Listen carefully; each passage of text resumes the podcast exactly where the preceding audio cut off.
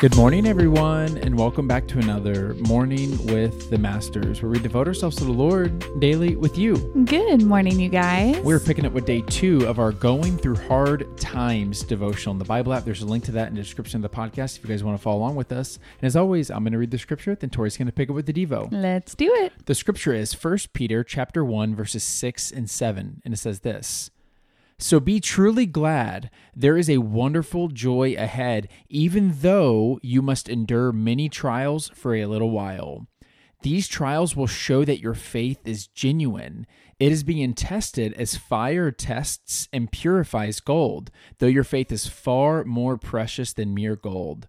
So when your faith remains strong through many trials, it will bring you much praise and glory and honor on the day when Jesus Christ is revealed to the whole world.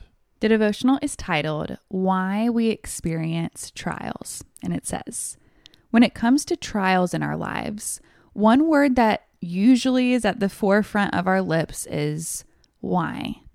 Because trials are difficult, painful, and miserable, we usually ask, Why is this happening to me? And we almost never get the answer we're looking for. They make us doubt what we believe because our own desires are being tested. As we learned on day one, Jesus taught us that we'd have trouble. Life as a Christ follower isn't void of difficulty. Our world is fallen and broken with fallen and broken people who do fallen and broken things. Of course, there will be trials people will do things that will affect us, will do things that will affect others and ourselves. We may not mean to, but our actions still cause pain in someone else's life, maybe even our own. Here are a few reasons we go through trials. One, spiritual development. Regardless of how trials enter our lives, they can be used as a tool to strengthen and develop our character and our faith. When we go through things that test our patience and resilience, we can either work with the trial and allow it to strengthen us, or we can keep fighting against it. It is incredibly difficult to allow hard times to refine us, but when we do, the finished product, which is a better, more godly version of ourselves, is worth it. Two, consequences of choices. There's a harsh reality when it comes to choices, and that's the consequences that follow. Oftentimes, our trials and hardships are a direct result of how others live their lives and we live our lives. We can either suffer because of someone else's actions or our own actions. Some actions are sinful, and when they are, the consequences that follow are anything but good. And three, spiritual attack. When it comes to Satan, our spiritual enemy, we either give him too much credit or too little credit. Every bad thing that happens to us is not his fault, but understand that he does play a role in the difficult circumstances that we face. On day three of this plan, we'll dive into hope filled scripture that will show us that God is always working to use anything and everything for our good as well as to impact the world. I love this because I feel like it gave purpose to the pain. Mm-hmm. And I want to be careful with how I say that because obviously I don't, uh, Tori and I are not worshiping going through trials. We're worshiping a good God who carries us through hard times because of us being in a broken world. And yeah. whether it is a spiritual attack, a consequence of our choices, or it's for our own spiritual development and formation, we can see that even in the midst of the hardest things and things that we would never, ever, ever want to experience or even just the little annoying temptations that we deal with that can be, you know, really frustrating, we can see that God will do something good through these. And even though they are hard and often bad, we can also understand that yes, because this world is broken and it's diseased and it's plagued, we will go through trials. There's so many scriptures that talk about this, but we can also try to find hope and help when we're experiencing these trials. Yeah, I heard this story years and years and years ago, and it always stuck with me.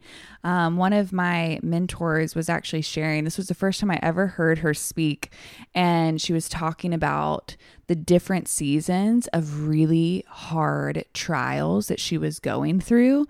And I'm talking really hard, like losses and cancer and things that are tough, right? And she she put them into perspective of the process of refining gold and how they have to take the rock and they have to beat the rock and they have to blow up the rock and then they have to once it's been beaten and broken then they have to put it into fire right? And it's just like all of these things that are really like intense. When the gold maker pulls out the gold from the fire, the gold maker knows that the gold is ready when he can see his reflection in the gold. Mm. And I just always thought that that was so powerful because when the Bible talks about the process of refinement and we think about sanctification and just that process of when we go through hard times, how much we need and have to lean on the Lord, and how after the trial, we have the opportunity to look more like our Creator is just such an eye opening perspective.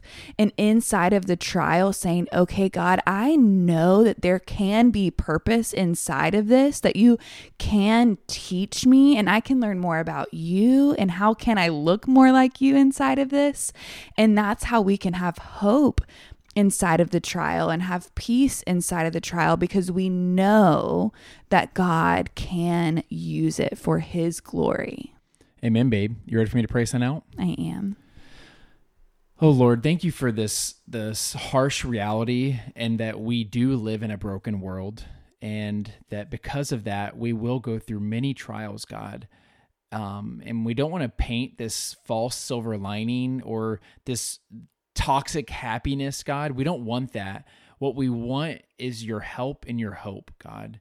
We want to know that whether it's because of our own decisions, whether it's because of you working inside of us, or it's because of a spiritual attack, God, we can depend on you for help and we can look to you for hope, God. So I just want to pray for everyone who's under the sound of my voice, Lord, that no matter what trials we're facing, we will run to you, God. And people are going through really, really difficult things, God, but you know that. I just pray that you'll help us. Um, sit down and unpack some of those things that we're going through and talk to you about it and ask you where you are in these trials and and try to get a better understanding for what you're doing, Lord.